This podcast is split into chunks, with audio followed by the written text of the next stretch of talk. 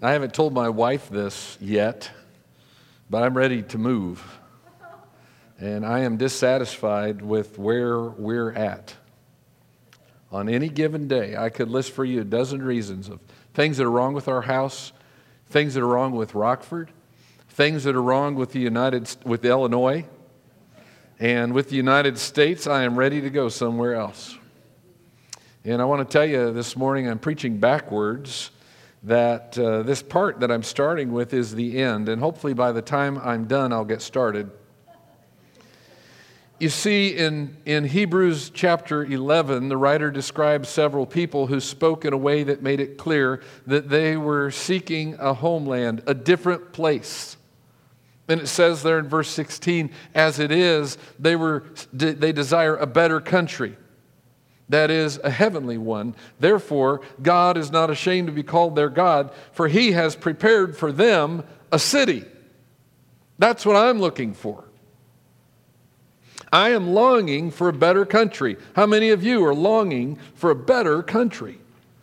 It is the very purpose for which God has made us. It is the great desire of my life. One day I'm going to be a citizen of that city that God is preparing for me. By grace through faith in Jesus Christ, I have God's promise, and I'm here this morning to celebrate that and to practice for the day that I start my eternity in the presence of God as He dwells among people. And I am here because of that conviction. I'm here because someone else had that conviction before me and passed it along. And the same, by the way, is true for you no matter who you are this morning. You are here only because someone in the past had faith and passed it along to you. You realize that the church is one generation away from extinction. That has always been true. And there is a good reason to give attention to children's ministry and to youth ministry to the next generation. There's good reason to have that as a part of our three year strategic Thrive plan, tapping heaven's resources to ignite vital expansion. Next generation. Paul knew it in his time. And as he wrote by inspiration of the Holy Spirit, to a young preacher named Timothy. In 2 Timothy chapter 2 verse 2 he instructed him what you have heard from me in the presence of many witnesses entrust to faithful men who will be able to teach others also. Roughly paraphrased pass along your faith. Instill it into the next generation. Because you're not always going to be around are you and so, just as Jesus commissioned the apostles to carry on his work, Paul commissioned others to take over his work for when he was gone. And in his last letter, we have, before he was executed under Nero, we have this strong glimpse of Paul's effort to reproduce himself in a younger person named Timothy. The principle at work there is so blatant. This principle that Paul gave when he said, This thing that you've seen in me, give it to others so that they can give it to others, that is so blatant that when in the church, someone who is a part of the church family grows up and then goes away to minister someone else, we call that person a Timothy of the church. Timothy's. I know it's Mother's Day. Bear with me. Remember, I'm preaching backwards today, all right? But first, we need to review something about this young man. Most of what we know about him comes from the hand of Paul. For instance, 1 Corinthians chapter 4, verse 17. He says about Timothy, That is why I sent you Timothy, my beloved and faithful child in the Lord to remind you of my ways in Christ as I teach them everywhere in the church. In these two letters that he writes to Timothy, in the first chapter, in the second verse, we read these words To Timothy, my true child in the faith. In the second letter, to Timothy, my beloved child. Paul knew a lot of people. Paul knew hundreds of people. In fact, if you go to the last chapter of the book of Romans, Romans chapter 16, from his travels, he says in Romans 16, hi, to no less than 25 different people by name in Rome. But Timothy stands out as someone different, someone who's even more important to Paul. And so it's really significant in Philippians 2 when he says these words, verse 20 I have no one like him who will be genuinely concerned for your welfare. For they all seek their own interests, not those of Jesus Christ. But you know Timothy's proven worth. How, as a son with a father, he has served with me in the gospel. I hope, therefore, to send him just as soon as I see how it will go with me. So here's this young man, Timothy. He is a man of outstanding character. And by the way, character like that in a young man doesn't happen by accident. You have heard that behind every successful man is a great woman and a surprised mother in law. Behind every outstanding young man, there is something. At the beginning of 1 Timothy, Paul urges him to remain on in Ephesus, help the church grow, be strong. That is a tall order for a young man. Paul has to remind Timothy don't let people look down on you, Timothy, just because you're young. Don't be timid. Don't forget the gifts that have been given to you, the work that you have to do. Paul had invested three years of his life into that church at Ephesus. They were near to his heart. He didn't want to leave their care up to just anyone. And so, obviously, as Paul left Timothy in Ephesus to help the church there, he knew that the church was going to be in good hands. And then, 2 Timothy, Paul's last letter, he's urging Timothy now to hurry and to come visit him before it's too late. How is it that Paul grew to love this young man and trust him so much? Well, let's keep going backwards. All right? Acts chapter 16. Acts chapter 16, Paul has gone out on a second missionary journey with a different traveling companion. He arrives at the cities of Lystra and Derbe, where he had established a church three years before, and the believers in the church at Lystra speak well of this young man who lives there, Timothy. Timothy joins and begins to travel with Paul. We know that Timothy traveled to places like Berea, Macedonia, Corinth, Troas, Thessalonica, Ephesus. We learn in Hebrews 13, by the way, that Timothy's travels and Timothy's work landed him in prison too, just like Paul. Chapter 13, verse 23, you should know that our brother Timothy has been released with whom I shall see you if he comes soon. No wonder Paul said about this young man, There is no one quite like Timothy. He's this motivating story of someone who met Jesus, who grew into a wonderful servant for him. And I want to ask a question about Timothy this morning. What explains someone like that? Whatever it was, whatever it was that made Timothy into what he became, I'd like to get some of that, wouldn't you? We can almost always point to mentors, coaches, teachers who help somebody grow. In fact, here's something I want to do this morning, right now, all right? If you are a Christian this morning, if you're already a believer in Christ, I'd like you to turn to somebody near you and just name to them one or two people who influenced your life so that you became a follower of Jesus Christ. Okay, get those people in your mind.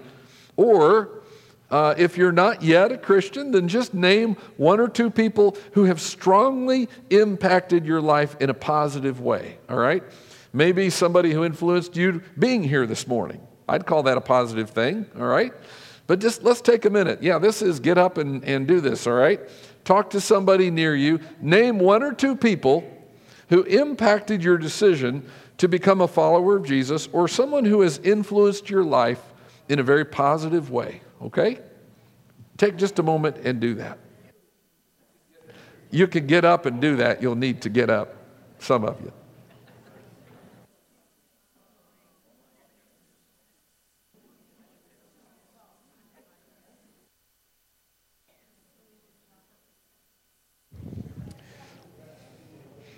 Okay, it wasn't hard for the people I just spoke to to say, here are some people, all right?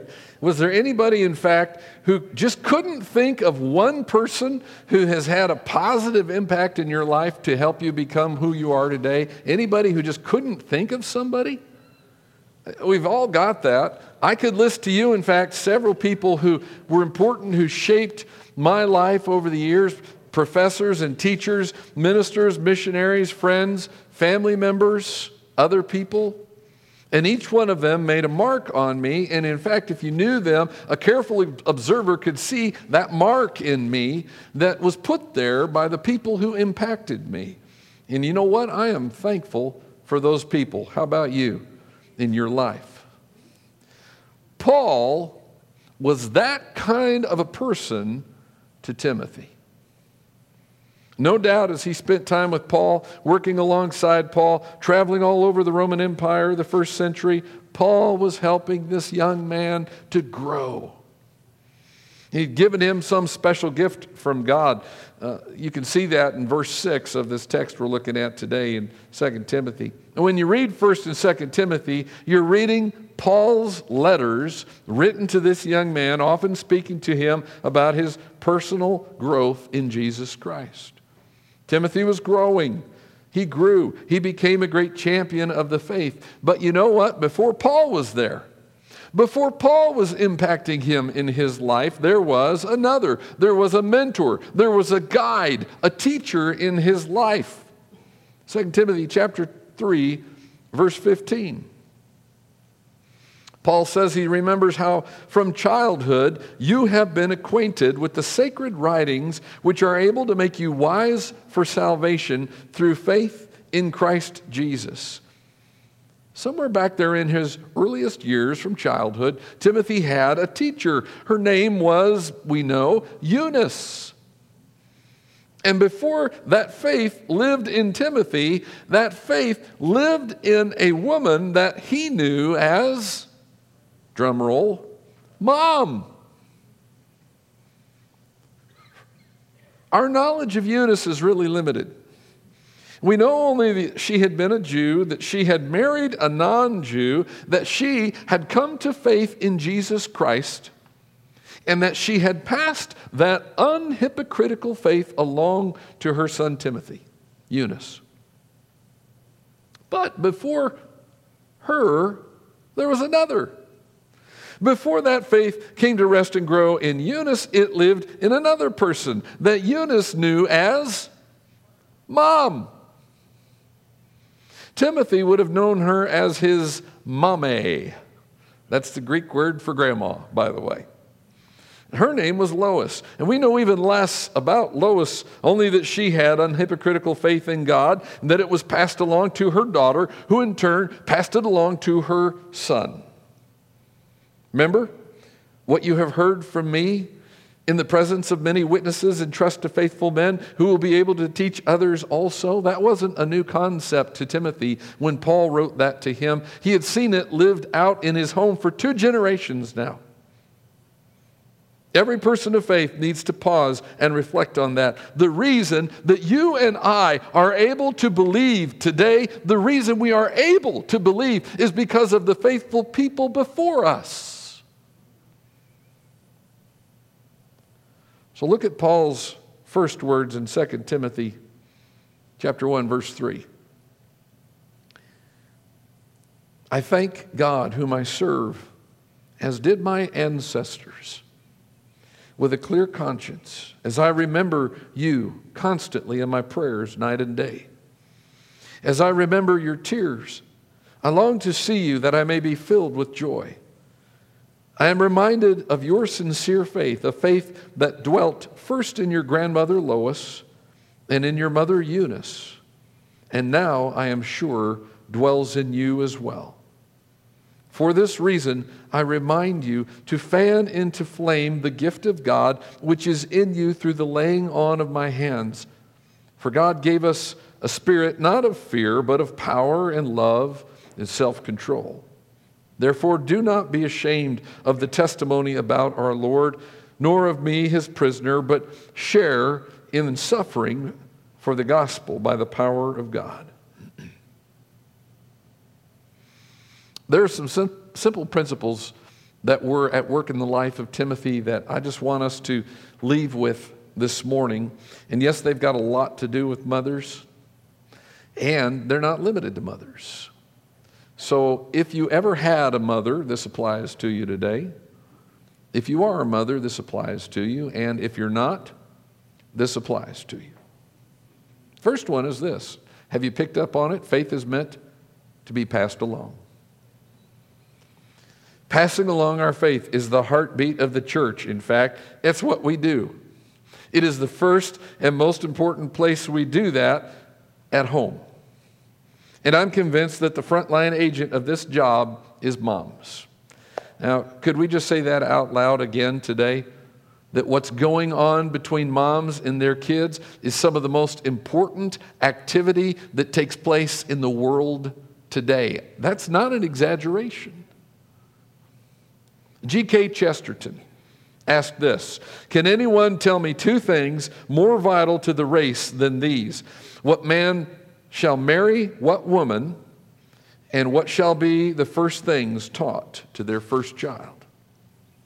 The natural operation surrounded her with very young children who require to be taught not so much anything, but everything. Babies need not to be taught a trade, but to be introduced to a world. To put the matter shortly, a woman is generally shut up in a house with a human being at the time when he asks all the questions that there are and some that there aren't. How can it be an important career to tell other people's children about mathematics and a small career to tell one's own children about the universe? A woman's function is laborious not because it is minute, but because it is gigantic. I will pity Mrs. Jones for the hugeness of her task. I will never pity her for its smallness. Well put. He said this, by the way, over 100 years ago. And obviously, moms, the questions and the challenges that often chase after you are not all brand new things. Yes, your task can be huge. A woman was asked, if you had it to do all over again, would you have children? Her answer, yes, just not the same ones. Some days, maybe you feel that way, ladies. Calvin and Hobbes, by the way, Calvin is walking by his mom. He says, Hi, it's me, your big accomplishment in life. And in the next panel, you see his mom on the couch saying, I'm depressed. I ran across this list of the top 10 things moms really want for Mother's Day. All right? Case you haven't taken care of it yet, here you go, starting with number 10. 10 is to be able to eat a whole candy bar alone and drink a Coke without any floaters. Number nine, to have a 14 year old answer a question without rolling her eyes in that, why is this person my mother way? Number eight, five pounds of chocolate that won't add 20. Number seven, a shower without a child peeking through the curtain with a hiya, mom, just as I put a razor to my ankle. Number six, a full time cleaning person who looks like Brad Pitt. Number five, I didn't write these, by the way. Number five, for a teenager to announce, hey, mom, I got a full scholarship and a job all in the same day. Number four, a grocery store that doesn't have candy, gum, and cheap toys displayed at the checkout line. Number three, to have a family meal without a discussion about bodily secretions.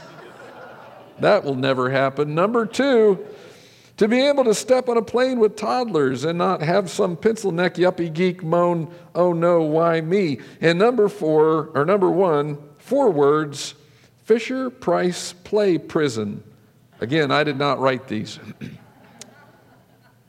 All right, now this is all meant to be in fun, but it is most likely written by a mom, a mom whose job at home sometimes seems to get lost in the crumbs and the ouchies and the TV that's on too loud.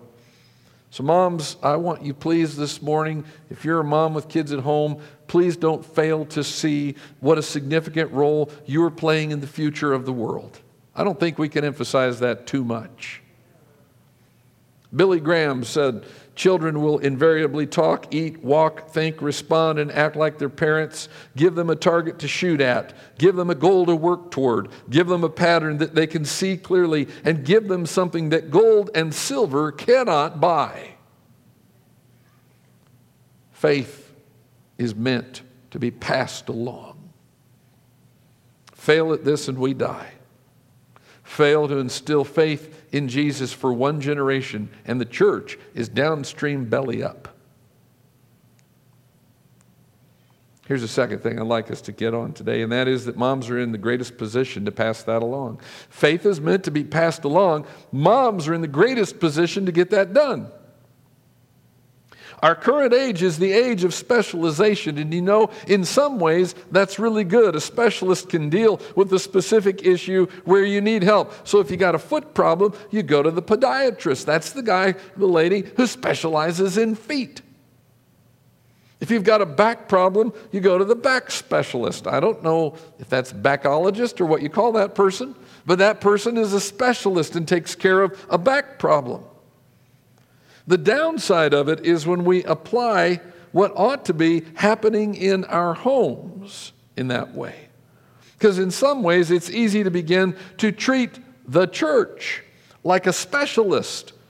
So if our kids need to hear Bible stories, we let the specialists handle it. If you want the kids to stay pure, you leave that to the specialists. Moms, I want to tell you this morning there is no one in the world who has the potential or the position of influence that you can have in your children's lives. You are the specialist, unlike anybody else.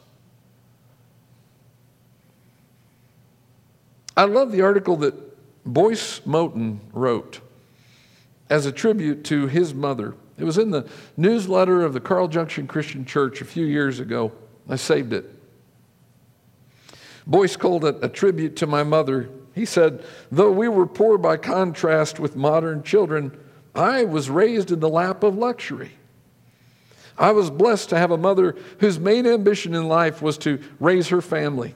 During my childhood years, I had no interest in shiny new cars and plush carpet. I wanted my mother. I needed my mother more than I needed a babysitter or a nursery school attendant. So my heart bleeds for the millions of modern children who have never tasted homemade bread or smelled the aroma of mother's hot rolls on the evening breeze.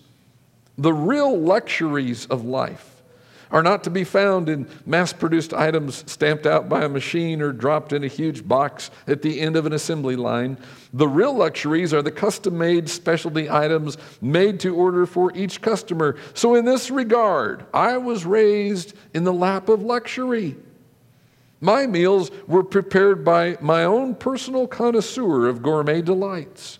I was diapered and dandled by my own personal doctor and diagnostician. I was the recipient of perpetual maid service. I had my own personal tailor who made, altered, and repaired my clothing.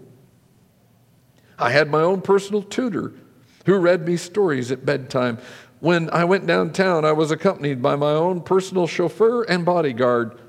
When I was lonely or afraid, I would cling to the apron strings of my own special companion and counselor.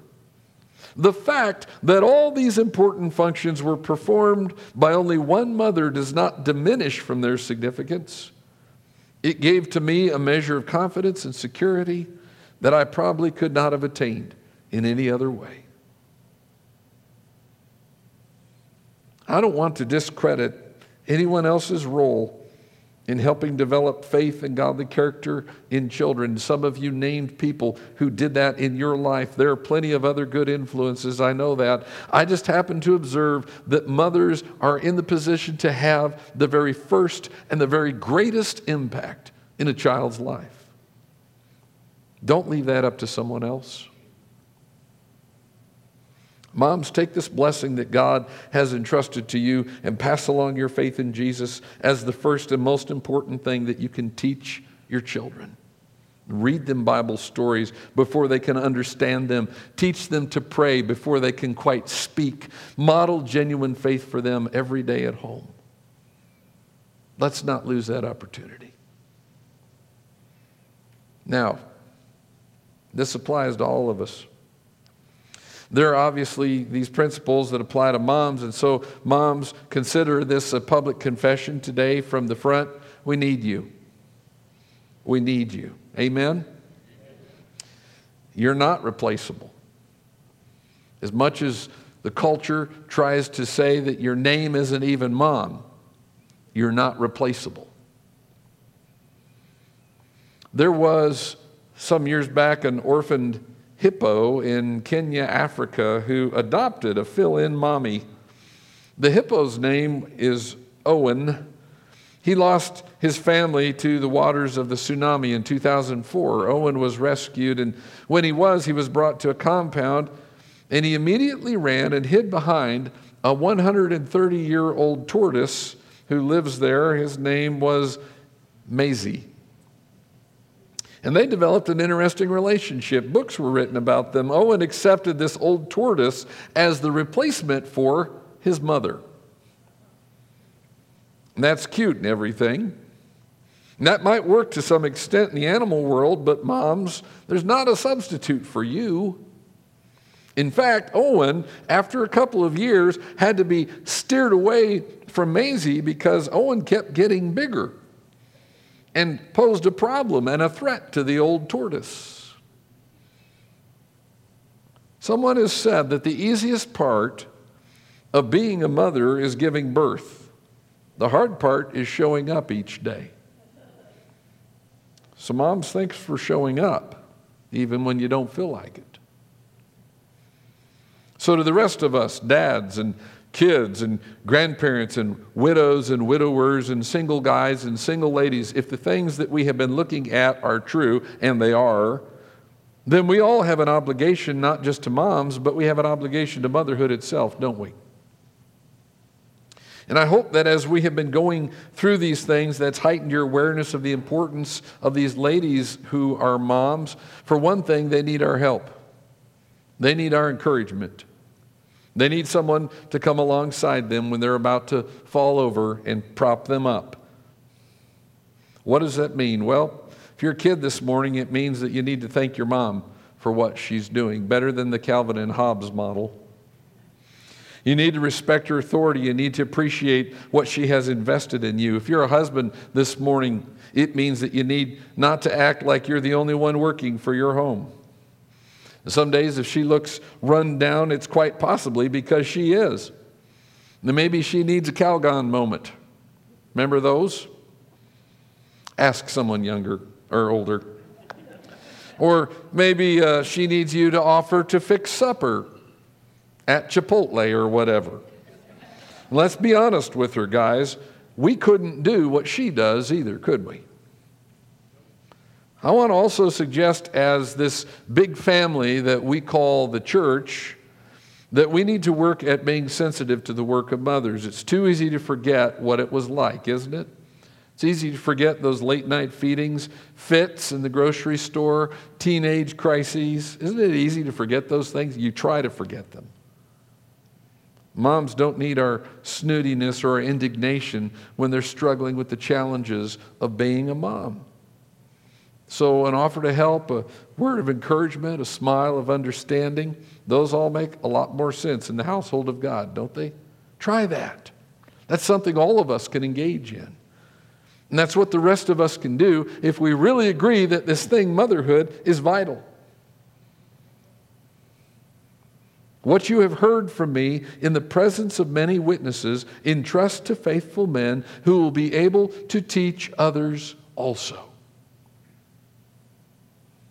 Moms, that's what you're doing.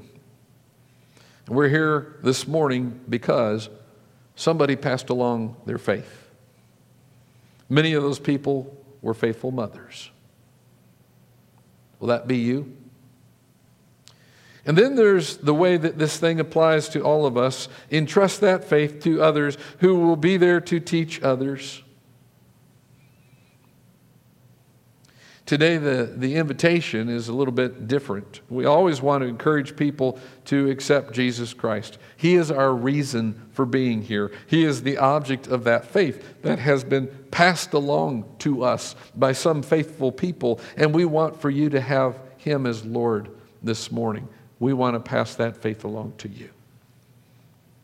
But I also want to give a special challenges to moms that are here this morning to commit yourselves to being Loises and Eunices, to be devoted to passing along your faith to the people of your own household first and foremost. So we've all got some things to do when we say amen today, right? We've got something to do. If you're here and not yet a believer in Jesus Christ, we hope that you'll hear how important this thing is of passing along our faith.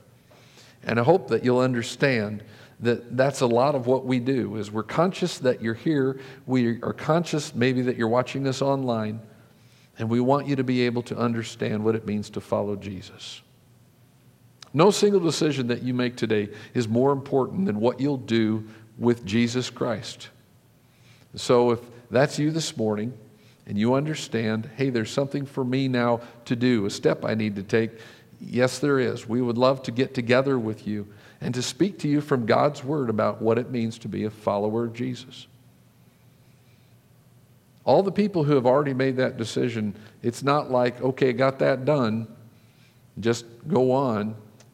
But everybody that's made that decision, we've got things to do too, don't we? We've got growth to do. We've got people to, to reach. We've got those that we're praying for. We've got areas of our life that need to be sharpened up and straightened out. And we're still in that process. So today, I want you, along with me, to consider uh, who it is that we're going to entrust this faith to. Who it is we're going to be helping to be a faithful person so that they'll pass it along to others also. I'm going to ask you, please, to stand up with me. Let's pray as we get ready to decide what we're going to do with God's Word.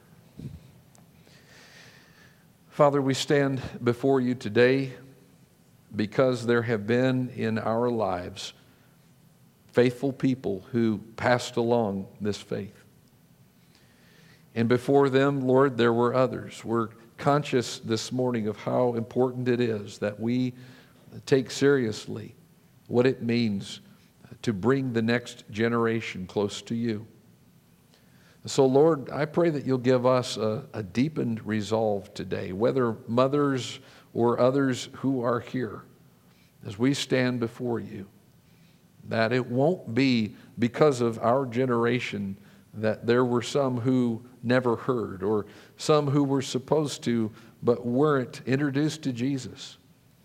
Father, help us to see the opportunities that you've given us to do that very thing. And Lord, we, we pray this morning for anyone who has opened up your word along with us and, and looked and hasn't yet made the choice to have Jesus be Lord in their life. God, I pray that uh, this will be the day that decisions are made for you life changing, life giving decisions. We pray in Jesus' name. Amen.